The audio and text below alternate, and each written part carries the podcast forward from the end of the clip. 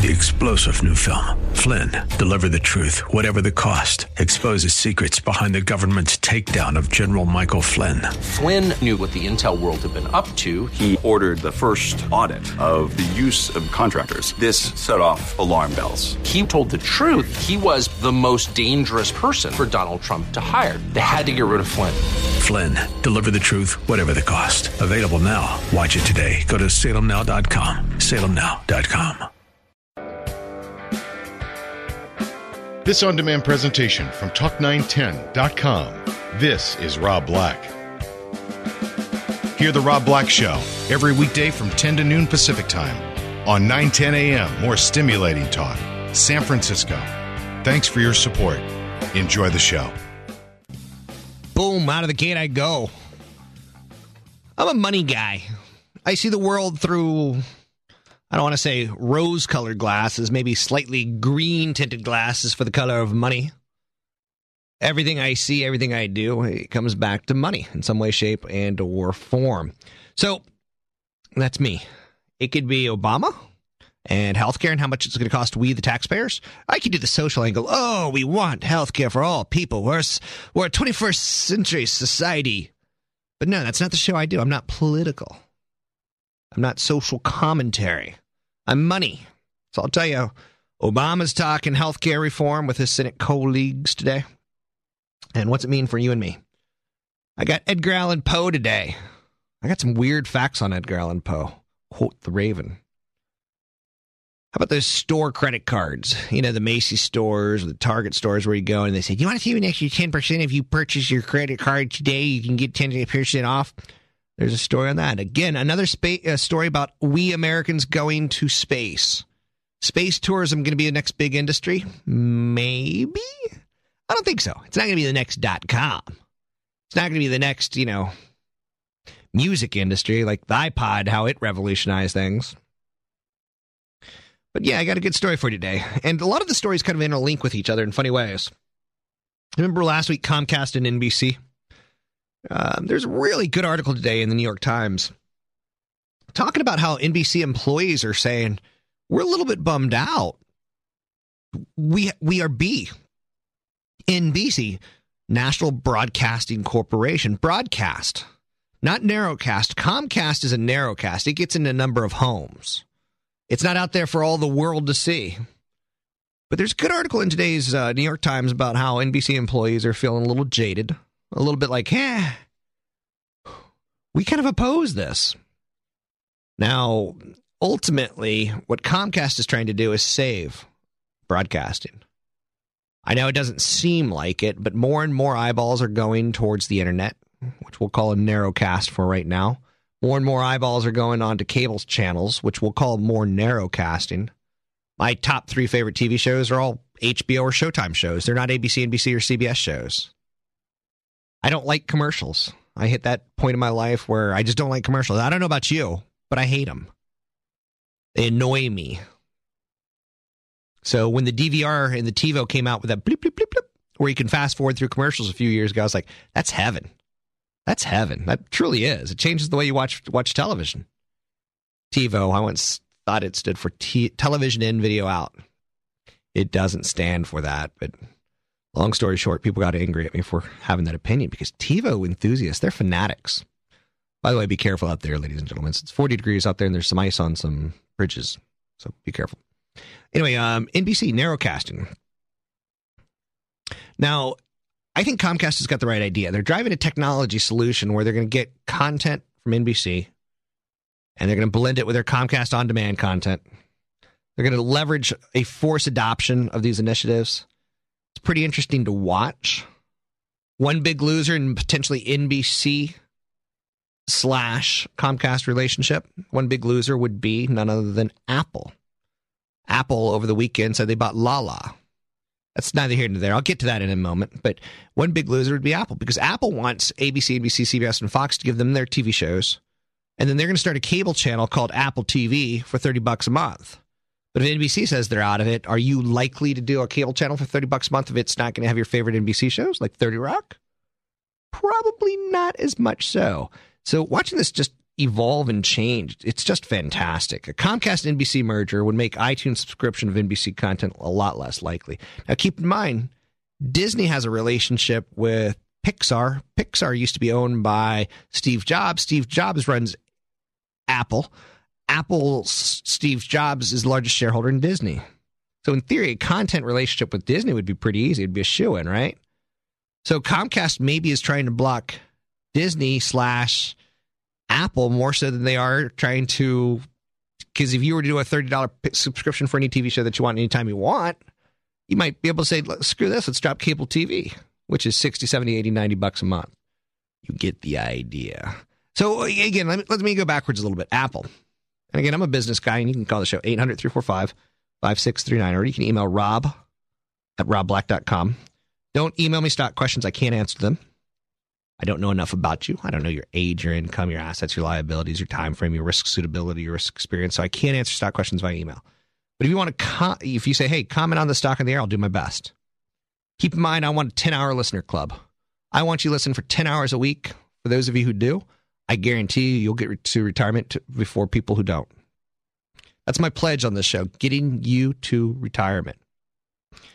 Get your calls in there. It's 800 345 5639. So Apple which I don't own shares right now of Apple personally. My family does, knowing that I'm consulting or talking to own shares of Apple. But Apple's confirmed that they agreed to buy Lala, an online music streaming service based in Palo Alto. Now, Lala does something kind of different. With Lala, they've got access to 8 million strong songs in the library. And you can listen to a song once for free. So let's say you want to hear a killer song. Type in the killers and you see oh my gosh, there's 35 songs. let's say you pick Only Human. You can listen to it once for free. Free. And then if you want to listen to it again on the stream, it's 10 cents for the rest of the life. Or if you want to download it, it's 79 cents.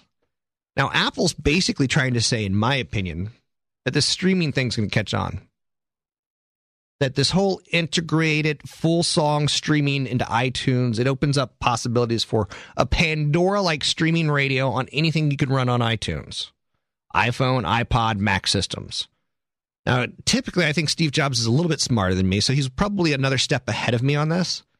But ultimately he's saying our iTunes store where you can download it and own it, it's not the only business model out there.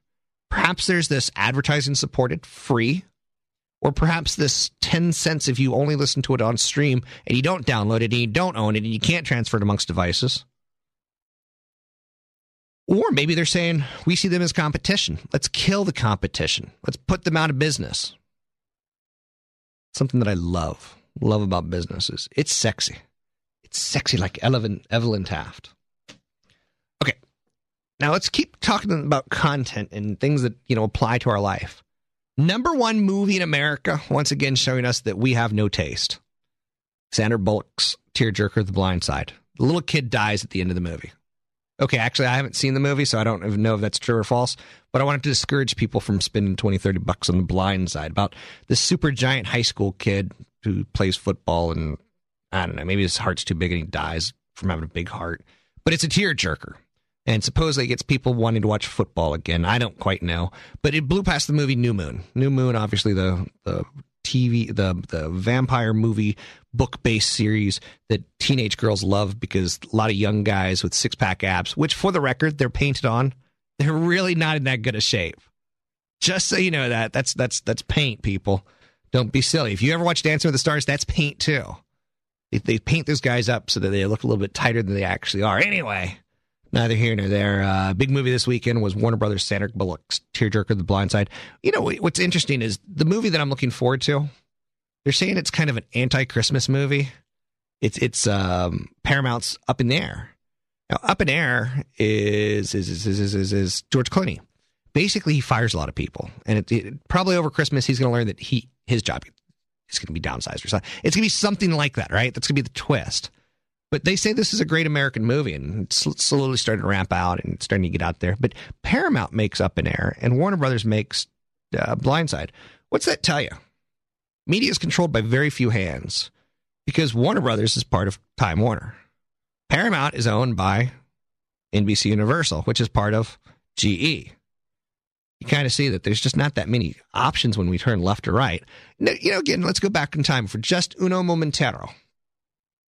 Remember how I was talking about cable being kind of a bullet shot where we're watching more shows on cable television? It's gaining more in popularity because cable can use curse words. They don't have to say frickin' frackin'. They could say the F bomb. There's an episode of Nip Tuck recently where a girl wanted to look like Barbie. Nip Tuck's one of those well written shows, but poorly executed shows where it looks cheesier than it is. But it's it's basically it was a, an analogy of how our society, you know, has become so sexified and how Barbie had no sex at all. Anyway, they showed the woman's full on breasts because ultimately the plastic surgeon was in charge of taking off her nipples and her areolas and, and basically making them skin colored. So they showed her full on nude front body but because there was no nipples and areolas, you could show it on cable. Crazy, right? Like that stuff would never get through on NBC, ABC. Maybe it would because we once saw Sipowicz's butt on um, uh, LA Law, not LA Law, but uh, NYPD Blue uh, or whatever NY City Blue show it was. Anyway, um, where am I going with this? Where am I going with this? So cable can get away with murder, and I think our society we don't want fun with Dick and Jane anymore. So Monk, the TV show on USA Networks. Listen to this. I've never seen an episode. I hear it's a great show to get on DVD. It ended an eight season run on Friday. It had 9 million viewers for their final episode. That's not only a record for the show, but it's a record for any basic cable drama show. And I, I throw that out there because, again, what's happening with broadcast television? It's dying. Our eyeballs are going away from it because it's not cutting edge like True Blood on HBO. It's not cutting edge like Dexter on Showtime. It's not cutting edge like Nip Tuck on FX. 800 345 5639 to calls air. It's 800 345 5639. It's Rob at robblack.com. If you want to give me an email, call the show 800 345 5639 9 10 a.m. Rob Black Show. More stimulated talk.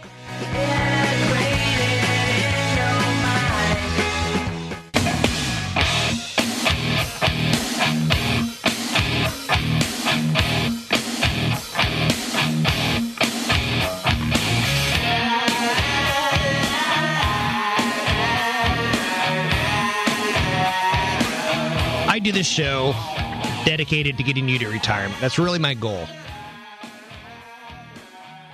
If you had to put a gun to my head, that would probably be my mission statement. But that's really not all that I do. First and foremost, I try to infotain, i.e., give you entertainment, but that it's informative and edu- educational. I think we we seriously lacked this in high school. So I do it from 10 to noon. I think this time slot's killing me. I hate this time slot.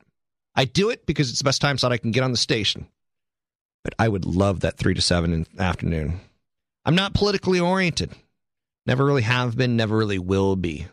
I believe politics should be run from a local level and not a national level. I think the problems with the different states vary greatly, and to assume that a pol- politician nationwide can fix it, I think it's silly bazilly. I don't think it's appropriate. I don't think it's right.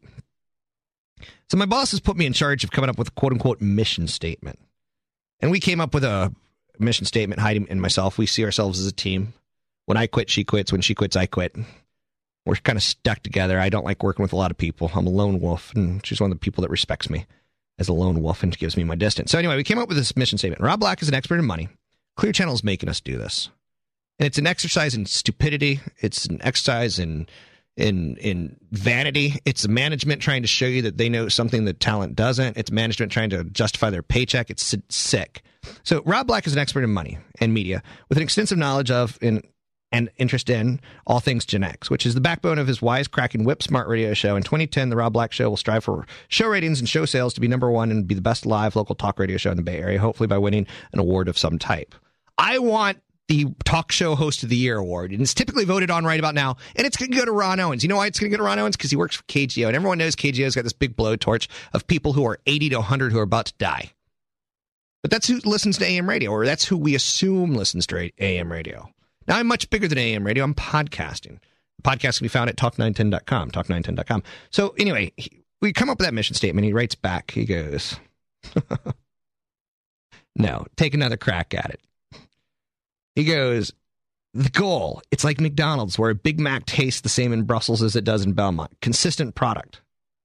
That's not a mission statement. That's not, that's, that's not even a sentence.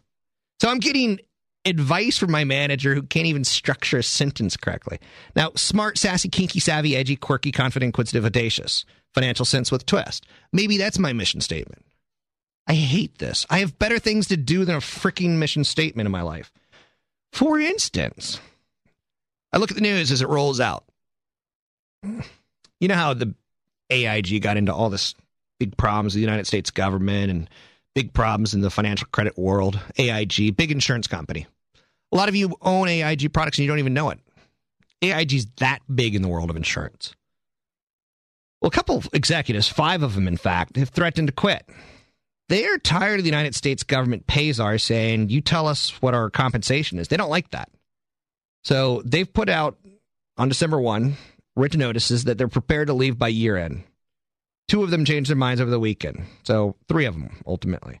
AIG, which was propped up by the government with some $180 billion in taxpayer funds, has been sparring with the Obama administration's pay czar, a guy named Kenneth Feinberg, over compensation agreements.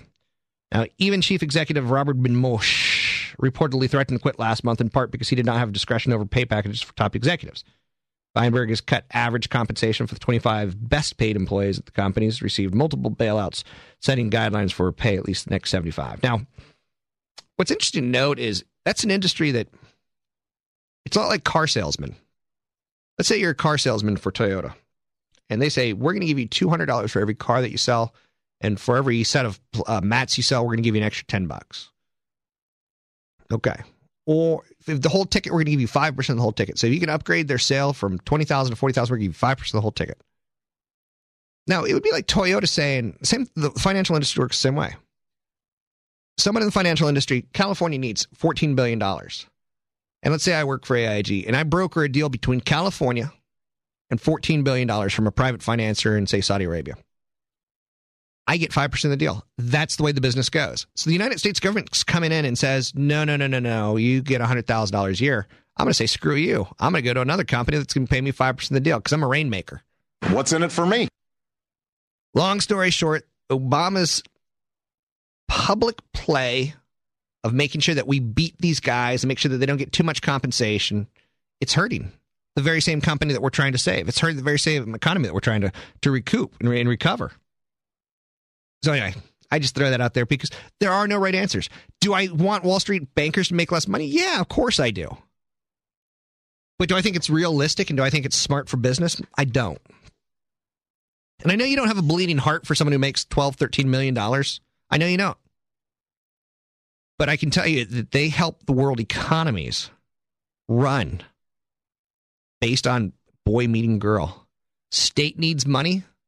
Where's the state going to get the money from? Or a laughing joke. You wouldn't lend the state money, would you? Now with its 40 billion plus uh, 40 billion plus dollar deficit. No way. So anyway, let's stay on politics for uno momentaro. Another one of those plans that didn't quite work the way we wanted it to was more than one quarter of homeowners receiving help under the United States government foreclosure prevention plan are behind on their new pay- payments. So we did these home modifications and already 25% of people who've been modified are back underwater and back not being able to pay their bills. Some 650,000 borrowers are participating in the trial phase of the Obama administration's Home Affordable Modification Program, which was a $75 billion taxpayer financed product program launched this year. Most home, most home loan modifications results in lower monthly payments. So what we're seeing is three months after they're modified – somewhere between three months and five months, 25% are already falling behind again. We're trying to fix the problem by putting a band aid on a gusher. It's not helping. Another big issue that we're going to have to deal with coming up at 10:30 Evan Low mayor of Campbell who blew us off on Friday, not really. His scheduler didn't give him the message. I'm not going to throw him under the bus, but I probably should. What's interesting about him is mayor of Campbell. He's Asian. He's 27 or 26 years old. That's kind of pretty odd right there. Oh, and he's gay. Oh, and to me, the one that's even stranger, he's a student and he's a mayor. What student has the cojones to run for city council? And what city council has the cojones to put up a 27 year old kid? Is he prepared for this? We're going to ask him. I like the city of Campbell, by the way.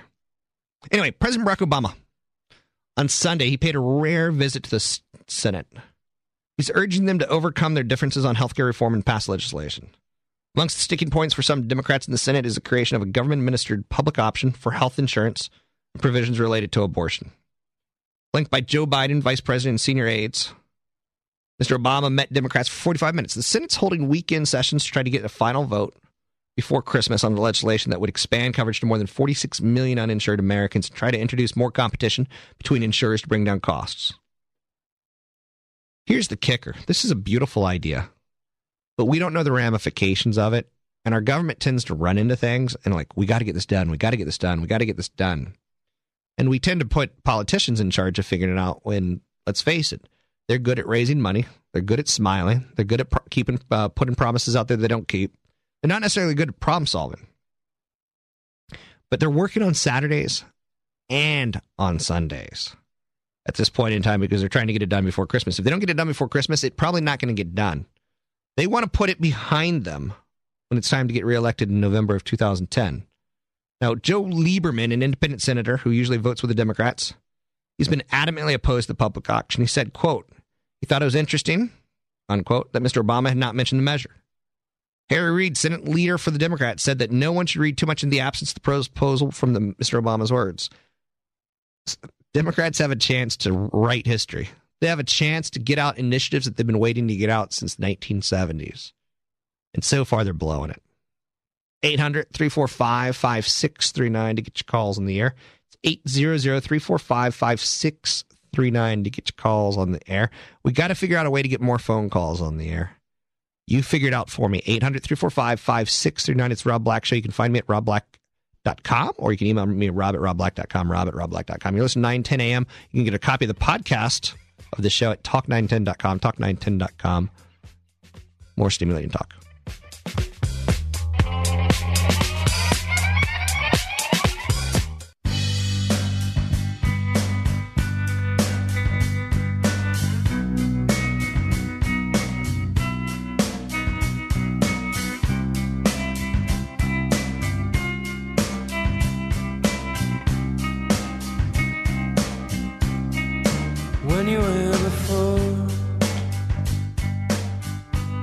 Black Show. I'm Rob Black.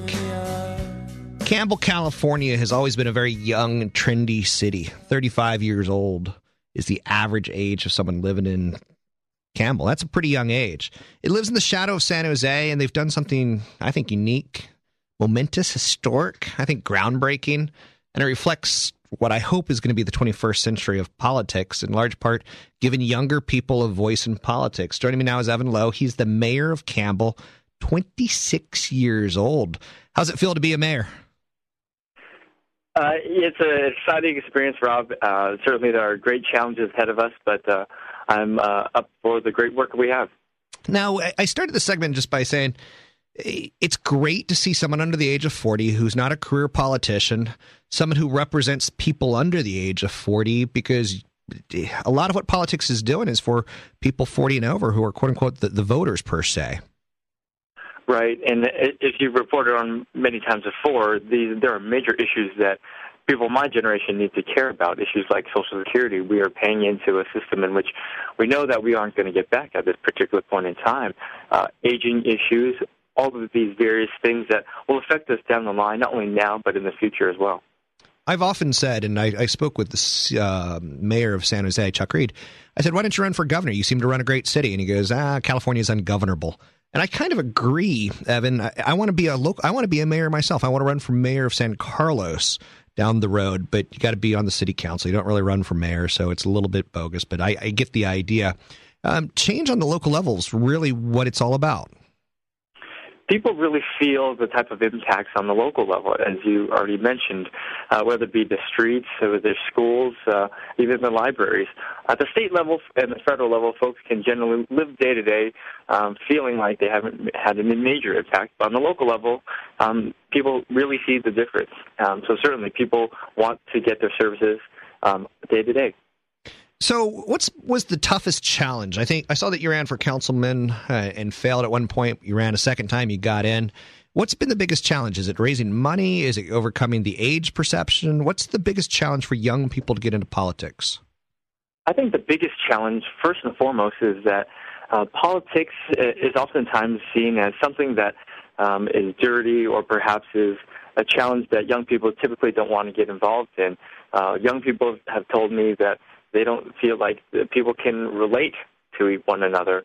Um, but the biggest challenge for me was uh, my youth and that perception of not enough experience. So that was the major challenge.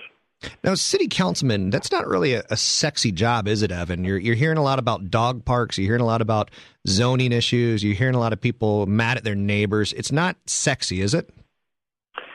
You know, the, the definition of sexy, I would say, is not um, one that's sitting in a meeting for a couple of hours talking about the effects of tree sap to public safety as it hardens on the sidewalk. Uh, it, it becomes a public safety hazard because people can walk over and trip on it. Uh, that's not particularly sexy, but it's one that must be done. Okay, I, I'm with you. Now, to get into city council, I understand that it's a running process. And you said, you know, the barrier to entry is really the age and convincing people of the hard work that you're willing to do. How about the city council? You're probably sitting with people twice your age. What sort of work did you have to do to get them convinced that you were prepared to be a mayor? Well, I think it's about um, having a diverse perspective uh, representing our city. As you mentioned, too, our average age is 35 years old. We're one of the youngest cities in the county. In addition, uh, over 50% of our residents uh, are renters. So we have a lot of tenant occupied, very mobile individuals, newer families.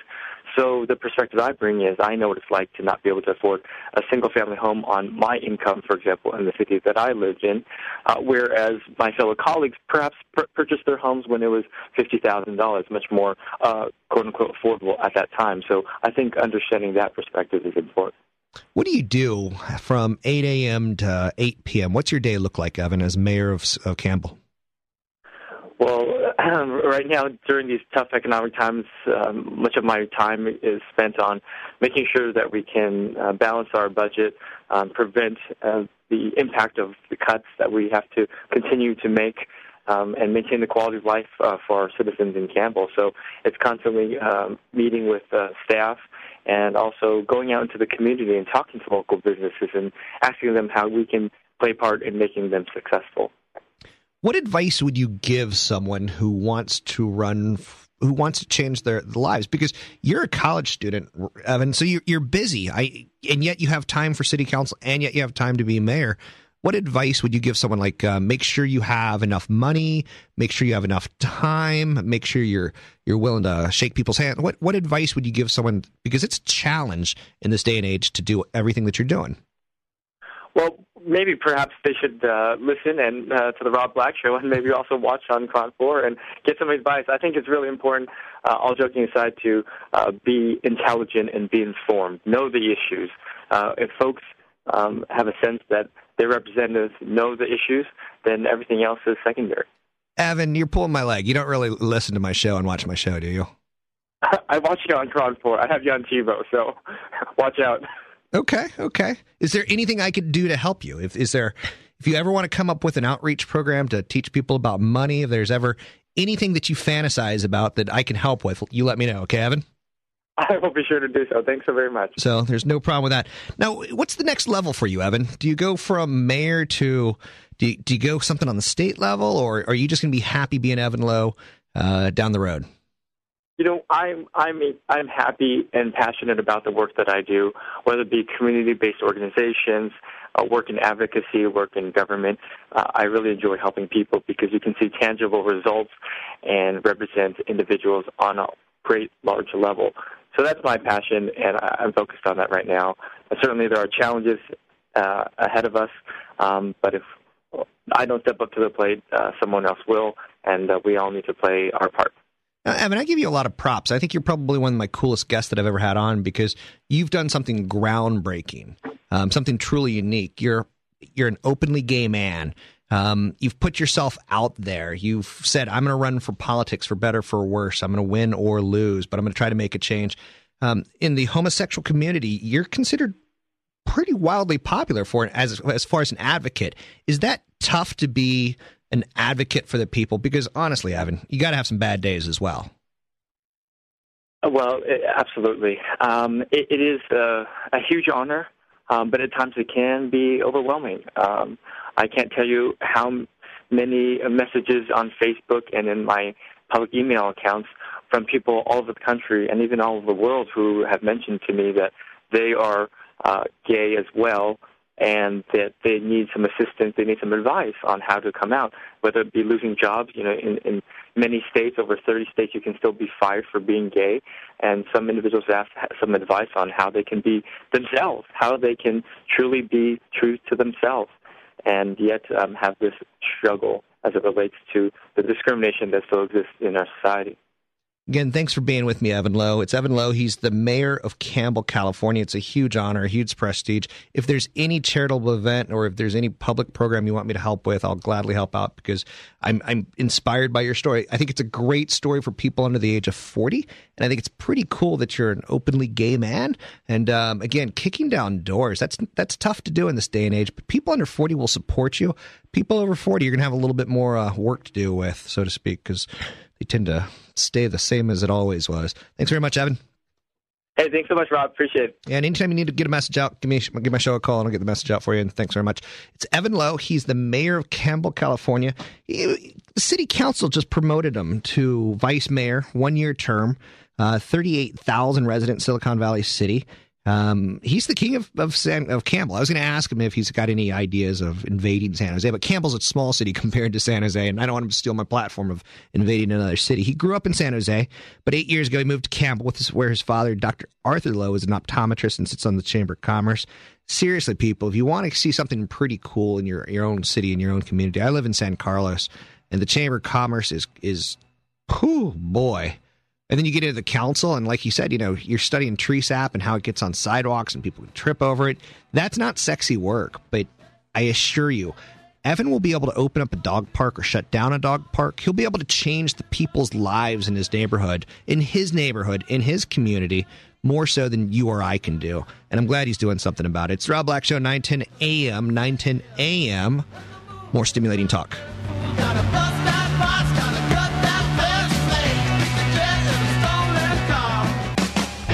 This is Rob Black on 910 AM. It's a show primarily about money, but it's about a lot of other stuff too. And if there's anything about it you don't like, it might be about your mama. Rob doesn't sell anything. He's not trying to get you to buy something.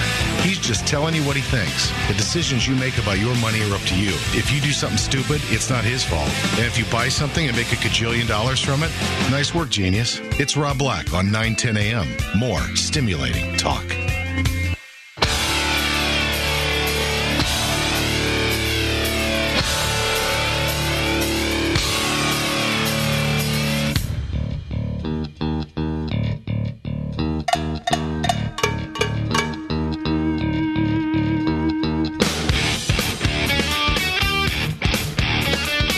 Super long segment. We're typically halfway through. I need oxygen. 800 345 5639 to get your calls in the air. It's 800 345 5639. Want to comment on Evan Low? You think it's a good idea that we get politicians under the age of 30 who look like us? I think it's a great idea. It's, if nothing else, I don't know.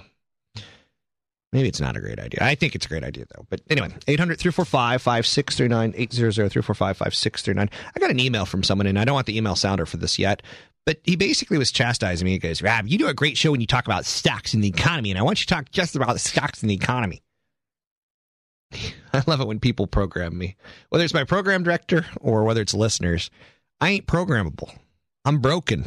I can't be fixed. I'm damaged goods. I talk about stocks and investing at least five times during the show. I will give you a stock idea. If you need more than that, you have a sickness. Okay, let's talk about gold real quick. Interest bearing checking accounts have done better than gold since 1980. So if you want safety, an interest bearing checking account has done better than gold. Gold's best th- year in three decades has yet to match the returns of an interest bearing checking account for anyone who bought the most malleable metal of all time during the peak in 1980. Investors paid $850 an ounce back then. They've earned 44% now as it's reached $1,226 an ounce. The S&P 500 produced a 22 fold better return. So the S&P 500 beat gold by 22 times. That's not double. That's 22 times. Treasuries up 11% during the same period of time. And even 2 to 3% in a bank account earned you more than gold. Now, there's a lot of people out there like, I gotta own gold. I gotta, Glenn Beck says on gold. I gotta do it. Or Savage says own gold. Or Rush Limbaugh says own gold. Or name another radio show says own gold. You know why they say that? Because they get paid a huge kickback, not because it's investment advice. Now, again, Rush Limbaugh, he can give you advice on being politically to the right. Savage can give you advice on how to uh, overthrow a government. Glenn Beck can give you advice on, I don't know, everything but investing. I like Glenn Beck. I think he's damn entertaining. But would I take investment advice from him? Uh uh I think um, Wayne Newton, damn entertaining. But I want to take investment advice from him. It's a gold, massive underperformer.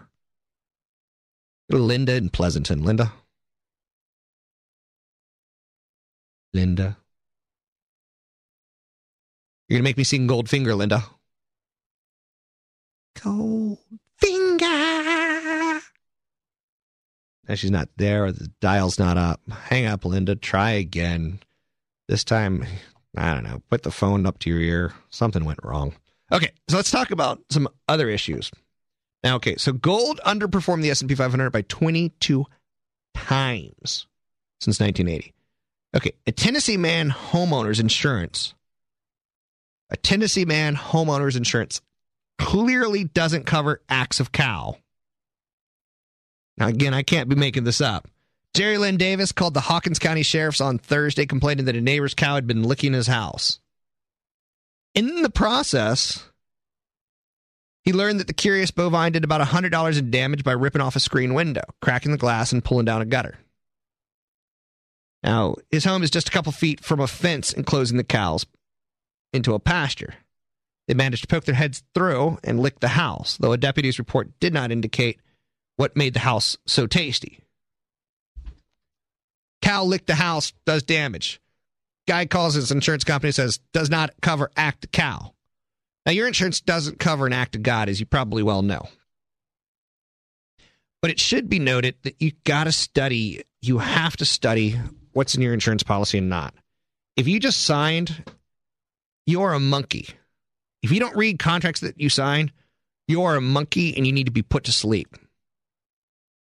Sorry, just my opinion.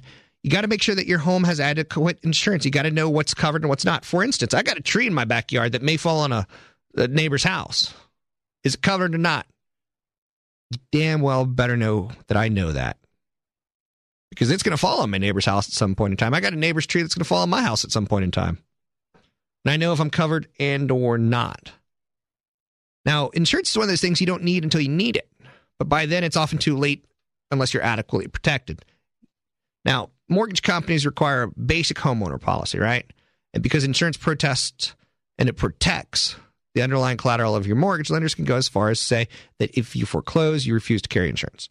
Now, there are all kinds of other coverage over and above standard homeowner insurance. For instance, flood, home in areas with high risk of flooding. They have a 1% or greater chance of flooding in any given year. That's 1% or greater is a flood zone.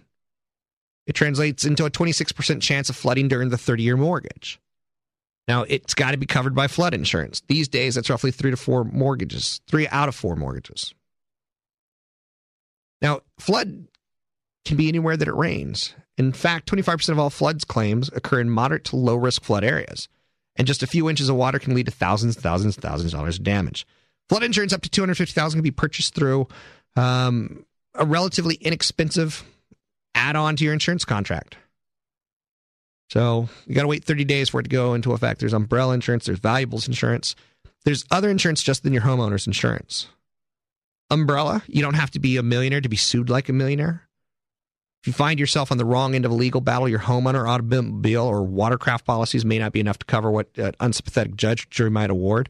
I've got umbrella insurance, and I had to convince them that I'm not really that kind of media star because media stars can't have umbrella insurance. Because if, like you say, you go kidnap Tom, uh, Tom Cruise's kid, his his insurance isn't going to cover it. An umbrella policy will cover everything that your insurance doesn't cover, and you can get a 1 million to five million dollar in protection relatively cheap. But it can only be used once your other insurance has been exhausted. Valuables. I've got valuables in my home. Artwork, musical instruments. I got sporting equipment. I got golf clubs. I got coins. I got firearms. I got silver. Stuff that may not be it, those. That's tied towards a per, personal articles floater. It's not just your basic homeowner's insurance. It's crazy, right? Lots of stuff that you got to get insured. So the man in Tennessee who had a cow lick his house and do damage learned that an active cow not covered.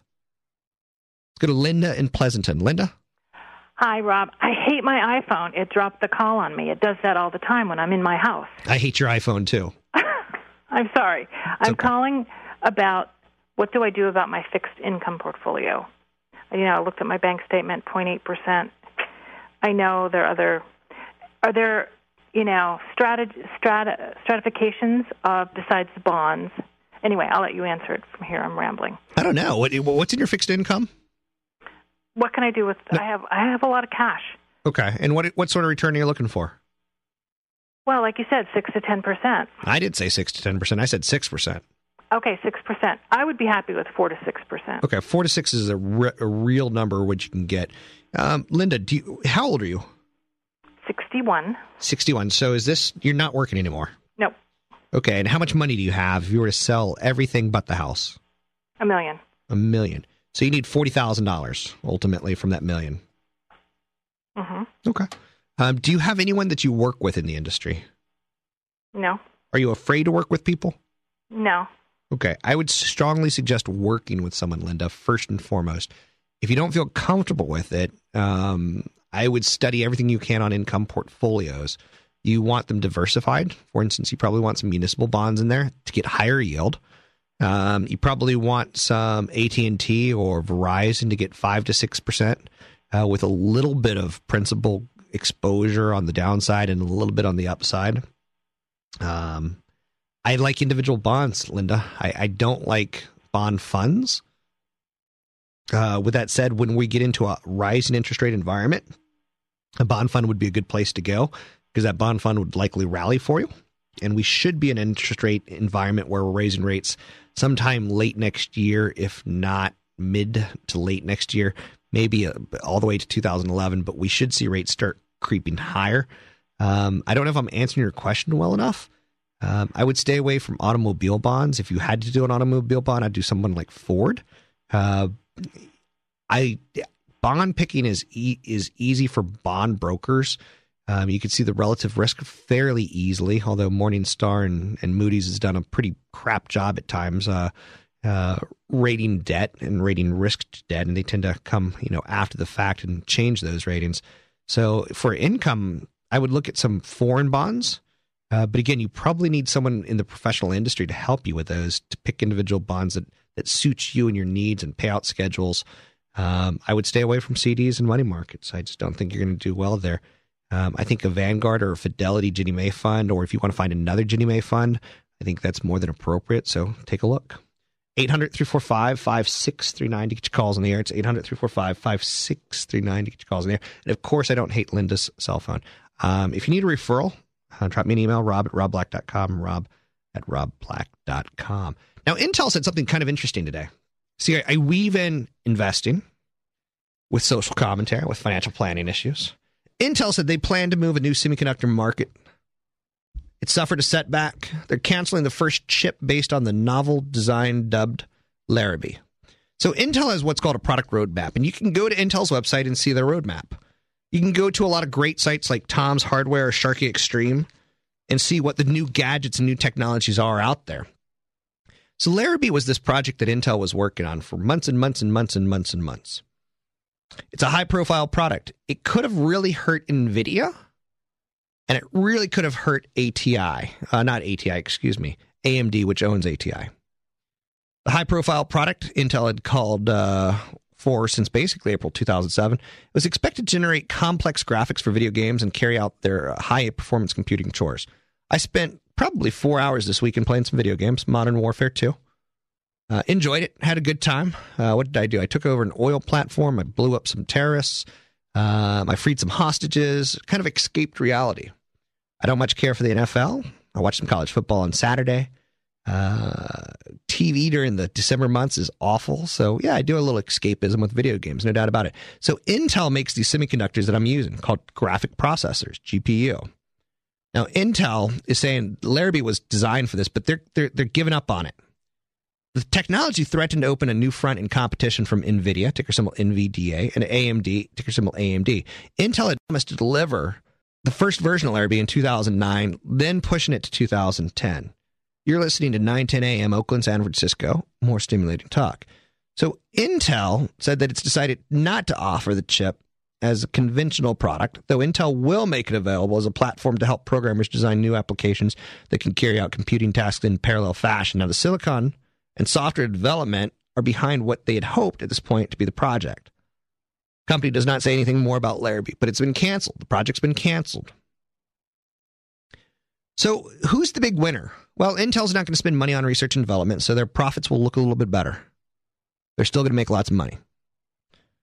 And they're not researching and developing a product that's not being sold, so their profits will look better.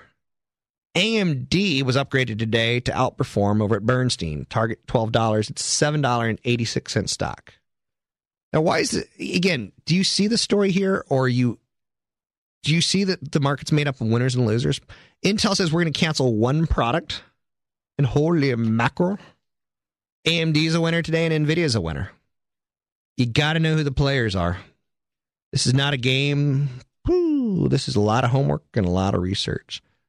800 345 5639. It's sad, it's pathetic that Linda and Pleasanton's the only call that we've had today.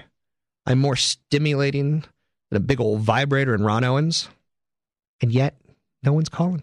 800 345 5639. I like the idea of Ronn Owens holding a vibrator. I don't know why. It's just funny to me. Okay, Christmas. Let's talk about Christmas. Christmas. What a waste of money Christmas is. Because people who give presents overestimate how much we really want them. I've told this story hundreds and hundreds and hundreds and hundreds of times before. Best gift I've ever gotten was a Muppet movie CD. In 35 plus years of being on this planet, I've gotten one gift that I said is the best gift I've ever gotten. Honestly, I can't remember the other gifts. I, I honestly can't. I remember friends and family and loved ones, and I love my friends and family and loved ones. But the best thing you can do for me is don't buy me a tie, don't buy me a gadget, unless you're going to buy me Amazon's Kindle which I'm still waiting for one of my faithful blackheads to get me. But ah, no, it still hasn't come. Shows you how much you really love me. I bet Ronn Owens got a Kindle. I bet one of his 93 year old pestilent crap in his pants diaper wearing fans got him a Kindle. But me, nothing. Nada. Not even a nude photo. You're the least giving audience I've Hello, this is Hank Acker. I'm elderly, and I would like Bob Black to know that he's right on. So, Christmas is a waste of money because we give gifts that people don't really want. I always give something like a, a good bottle of whiskey, uh, good cigars, uh, maybe uh, a vacation to somewhere fun and sexy for a married couple uh, because it gets used. I like giving gifts that people use in a practical, functional kind of way, but I don't know. So CDs, don't get me. Someone got me the CD of John Mayer a couple years. Oh, Cheryl Casoni got me that. She was my co-host on TV in the first year. I, I gave it away. I, I, I was like, I jokingly gave it to like a secretary within 10 minutes. Like, I didn't need that. Anyway, the way we celebrate Christmas around the developed world, it's with an orgy of what's called value destruction. It vaporizes $25 billion a year. People value items they receive as gifts 20% less than the dollar. So, you know, it's like giving me a gift certificate. Give me a gift certificate to Borders, and I'm all, no, screwed. I don't want to go to Borders. You want to give me fifty dollars? Give me fifty dollars. Don't let me spend it on on strippers and cigarettes and whatever I want to spend it on. Don't make me go to Borders just because you think books are good gifts. Anyway, there's an economics professor at the University of Pennsylvania's Wharton School and he uh, wrote a book called Scrooge Scroogenomics, why you shouldn't buy presents for the holidays. His findings use surveys of people that receive gifts. It prompts about $65 billion spending on gifts and a jump in retail sales in Europe, Japan, and the United States. Now, givers who are in less frequent contact with recipients tend to do a lot worse. So if you're going to give gifts to someone, make sure it's someone you know well. People can also choose to ignore the holidays completely because of exchanging presents is such an ingrained social practice. Now, the joy of giving is also a reason to offer presents. Givers may not want to provide something that's exactly that what's wanted. So, anyway, do me a favor. Cash is the best gift. If you really want to give gifts, cash. Let's go to Paul in San Francisco. Paul. Yeah, Rob, I wish to commend your uh, position on Proposition 13. Uh, there, there are some bad things about it, and there's an organization out there that just wants no changes in Proposition 13 forever. It's called Jarvis Gann, and uh, I voted against Proposition 13 a while many years ago. And uh, can you have any comments on that? Proposition 13? Yes. You know, it's funny. I can make the phone ring by saying I hate Proposition 13. Um, but it's almost it's almost useless. The state of California is a, a, laughing stock, and people will, will protect Proposition 13 with their, their dying breaths. I think it was a great concept that has lost its will and lost its way. And thanks for the call. All you have to do is take a look at a state called Texas. Texas is just as big as the United uh, is just as big as California. It's got just as much of an immigration problem as as California does, and they're not forty billion dollars in the hole. They're not running deficits. Their school systems get better grades than we do. What's the difference between us and Texas? Prop 13. That's the major number one. Plus, their legislators a part time legislation. Plus, they rush people. In Texas, don't mess around in Texas. They rush people to the head of the line for the death penalty. I love Texas. Again, I am pro death penalty. Um, in large part, let's say you kill three or four people. I think you deserve to die. Call me crazy, but I think you deserve to die. I, I don't believe in forgiving that person. In Texas, they now have a law in place that basically moves you to the front of the line for the death penalty if they see you kill three or more people. No, if there's witnesses to see you killing. If no, no, no, no, no, no, no. I'm getting this wrong. If more than three people see you commit a heinous act, they put you in the front of the line for the death penalty. They got the death penalty and they use it. I think we should model ourselves more after Texas. So I think Prop 13 is an awful program. I think it was a great program when it was put in place. I drive around my neighborhood in San Carlos and I see people who are 95 years old driving. They are a risk society. They need to be turned into food and eaten. They need to be go go away, but no, because they got Prop 13, they stay in their house. And then the sickness is they give it to their kids. There's a woman in radio, and I'll just say her name's Kimberly. She lives with her mom and dad, and her mom and dad eventually are going to die, and they're going to give her that house, and she's going to get Prop 13 in it. So the house will be paid off because of mom and dad, not because anything she did. She won't have to pay taxes, and she lives in a house in California. She gets the same firefighter, same uh, educator. She gets the same thing that I do. I think Prop 13 is a sickness. I think it's twisted. I think it can be grandfathered out. I think uh, Prop 13 is abused by commercial leases. For instance, there's a, a place in San Carlos called Vix, and a, a realtor called me, and he's like, you know, hey, we could just have property management transfer that Prop 13 to you, so you can pay the same same price as someone else does. And I'm like, that's crap. It should be revalued. Uh, the loophole shouldn't be for commercial properties. 800 345 5639. Okay, so there's my opinion on Prop 13. Let's go to John in Menlo Park. John? Hey, Rob, how are you? I'm okay at best. Well, good for you. I'm well, very, you know, I'm very, I'm very Monday. Well, I just drove over the uh, hill from Capitola. It was all snowy. It was kind of fun. Yeah, it's kind of nice. Kind of nice to get a little wintry weather. Kind of nice, kind of yeah. kind of different. Well, my question for you is this: since the market hit its absolute bottom, and uh, I now wear a, a big red C on my shirt for capitulation, and got out, and then watched the market recover, and now sit here today thinking it just can't keep going up because the fundamentals of the economy don't seem wonderful, albeit you know companies seem to be making higher profits, and I'm just sitting here.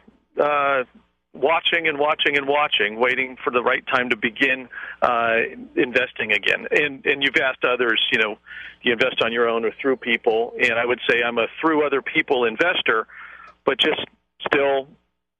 Uh, scared, burned, whatever it is. I wish you were listening to this show in March because I was pounding the table that you got to be buying stocks and not selling stocks. Um, and I think we go higher from these levels. I'm not telling you to buy right now. I think we got nine easy months in the stock market on horrible comparisons because this year, this time a year ago, we were in a recession. Now we're not in a recession. So the numbers are going to look a lot better. And Friday's disappointing response to a strong jobs report, weakness early Monday, it's got some people thinking, you know, the end of the bull market. But that's exactly when you say that's what we need to go higher because I'll tell you, and thanks for the call. It's it's that kind of skepticism that rallies have further to go when people try to be right. I stopped trying to be right. I stopped it. The juxtaposition of strong upside price action, continued skepticism, outright bearishness by people like you, it's a bullish sign because people, we bought pet rocks in the 1970s. We're not very smart. So when people are starting to say it's going to do this or it's going to do that, it's the time to do the opposite. If March was the moment of despair, when bearishness reached its apex, sentiment is currently in the disbelief stage. Now, dumb money through October, equity mutual fund net worth outflows of $1.9 billion. To date, while bond funds had inflows of about $312 billion. So there's about $10 billion of inflows into inverse funds that short the market. Now, if not even that money is not coming off the sidelines, it's betting against the market. Now, magazine indicators. In 1982, a Business Week cover declared the death of equities, perhaps the most famous time to buy of all time. Now, Time Magazine uh, said recently why it's time to retire the 401k. So in Newsweek, they recently said boom and gloom. So there's a lot of guru chatter right now. And my opinion, is I think we can get to 1200 on the S&P 500, maybe 1250, maybe 1300 by this time next year. And again, a lot's going to depend on the employment numbers. I'm not going to say it's definitively going to happen, but I see any sort of pullback in the market as a buying opportunity for the next nine months because the comparisons are so freaking easy. Now, after that, I'm going to have a different story for you. I'll tell you what that story is when we get there, when I see what we're dealing with with inflation, what we're dealing with the, interest rates, what we're dealing with with stimulus. Anyone who's willing to predict anything and be definitive about it, they're monkeys. Anyone who's a market timer is a monkey. Show me one market timer worth a million dollars. They don't exist. 800 345 5639. It's 800 345 5639. It's Rob Black Show. Coming up. Coming up, I got Janet. She's on the phone. I got Edgar Allan Poe and his investments. I got Richard Branson and Boeing. I got a Mexican phone company that you're going to want to look into. 800 345 5639. It's Rob Black Show, 9 10 a.m. More stimulating talk. Three star general Michael J. Flynn, head of the Pentagon Intelligence Agency, knew all the government's dirty secrets. He was one of the most respected generals in the military. Flynn knew what the intel world had been up to, he understood its funding. He ordered the first audit of the use of contractors. This set off alarm bells. The explosive new documentary, Flynn, Deliver the Truth, Whatever the Cost, uncovers the facts behind this scandal. Flynn told the truth. He was the most dangerous person for Donald Trump to hire. I find out the worst enemy that I'm going to face in my life is right here in America. They took my assessment and they wanted me to change it. And I was like, I'm not changing it. They had to get rid of Flynn with in depth interviews, archival footage, and never before seen personal records of the man behind the headlines. I just felt like I was drowning. Flynn, deliver the truth, whatever the cost. Available now. Watch it today. Go to salemnow.com. Salemnow.com.